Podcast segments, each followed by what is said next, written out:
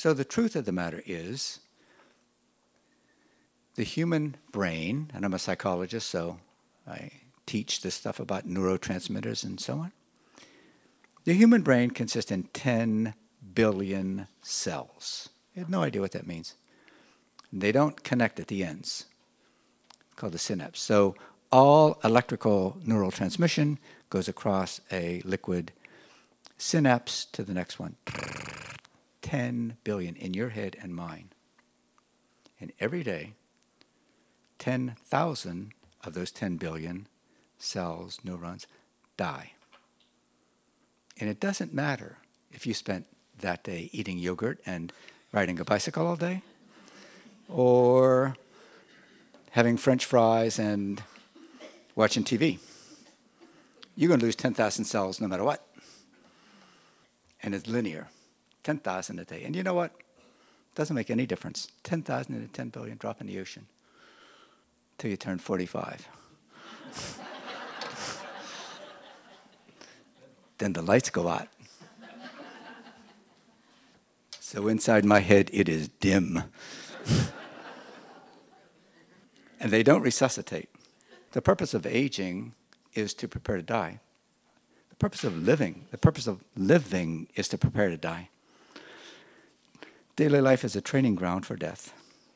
So God gives us lots of little deaths and resurrection all day long. The easiest one to see is sleep. When we go to sleep, we lose it all. Anytime we go to sleep, we lose it all. We lose consciousness, lose our friends, lose our money, everything is gone. Nobody's home. It's like gone. I'm just dead. Which is why some of us have trouble going to sleep.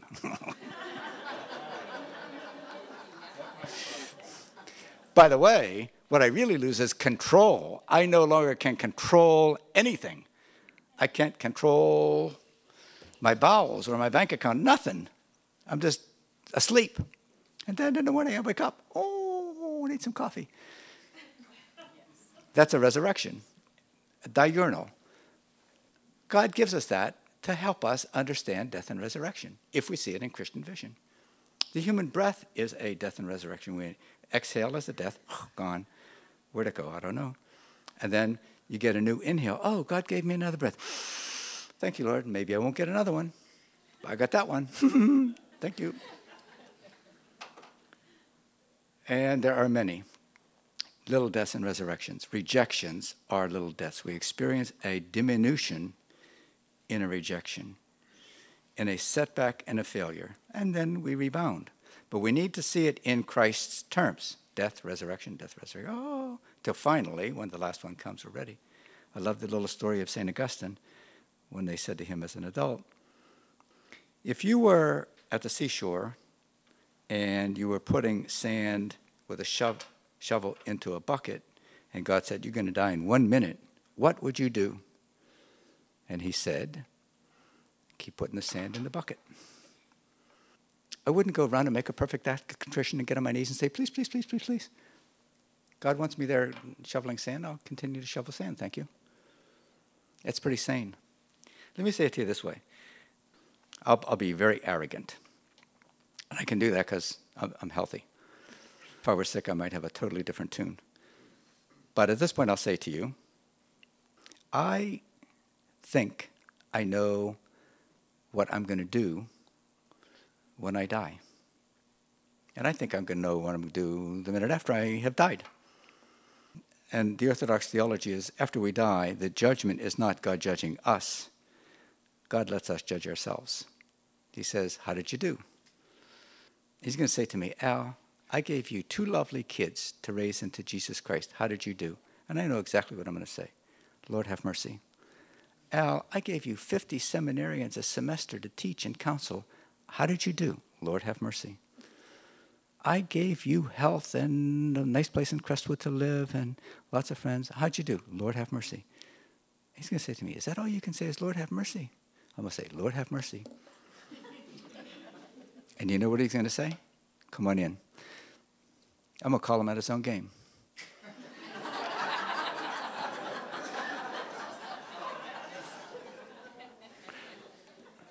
Because that's what he wants to hear. I mean, that's what he has taught us. Just say, sincerely, have mercy on me. Have, I would say that, have warm uh, healing olive oil my little Italian soul. And he will. So the grave is a mystical door leading to new life. Life begins with death. Once you learn how to die, then you learn how to live. And conversely, if you haven't learned how to die, you really don't know how to live because you become scared of airplanes and all kinds of things. Why? Because you don't know how to die. But if you know how to die, pff, it's all up to God. It's God's call. Anyone who hasn't spoken want to say something or ask something at this point? Meaningless suffering. I didn't really understand what you're saying. I don't know that I can. Oh, the question was could I give an example of meaningless suffering? The best I can do is I'll make a little humor then. I'll, my wife used to say to me at the end of I come home at 5:30. She used to come out and hug me and she'd say, "Oh, Al, it's so good to see you. I'm so glad you weren't hit by a truck today." that was her definition of a good day for Al.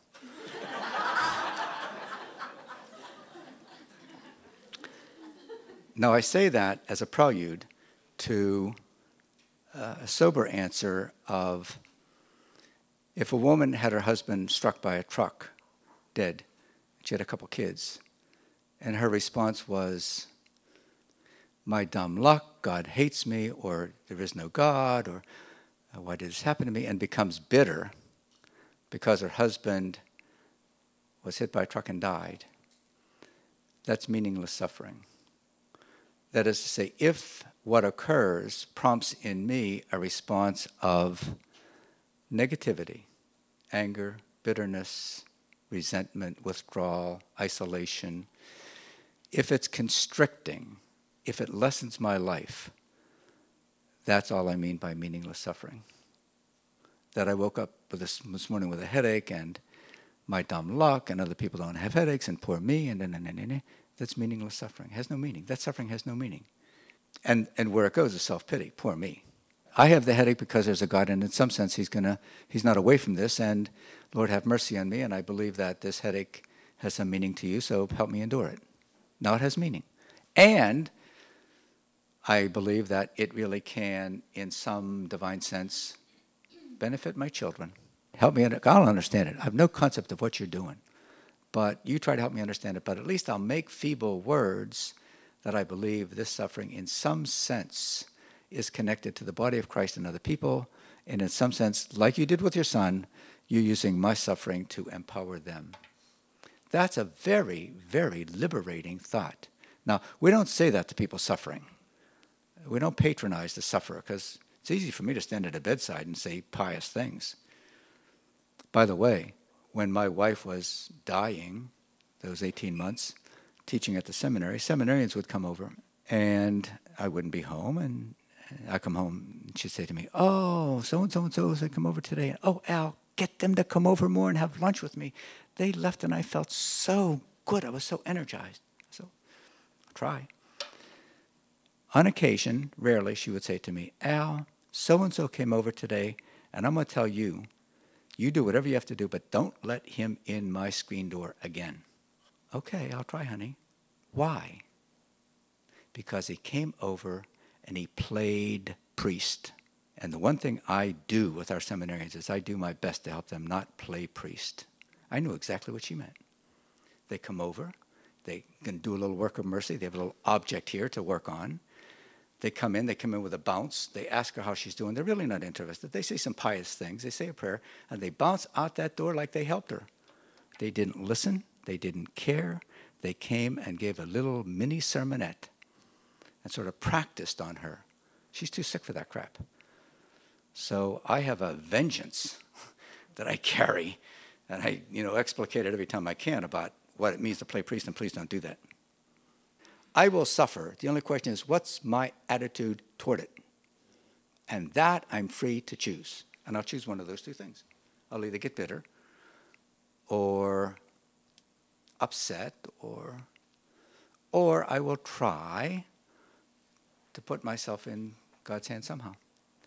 So my time is up. Three things. Uh, one, there will be a handout, what do I, a bibliography for beginners. Secondly, homework, please think about one sentence I said that you say to yourself, well, that's worth thinking about. And then share it with somebody by the next time I talk. Elaborate a little bit, not just blah, blah, blah. Like, elaborate a little bit what you think about it. You can disagree with it or whatever. And the third thing is we'll end with silence.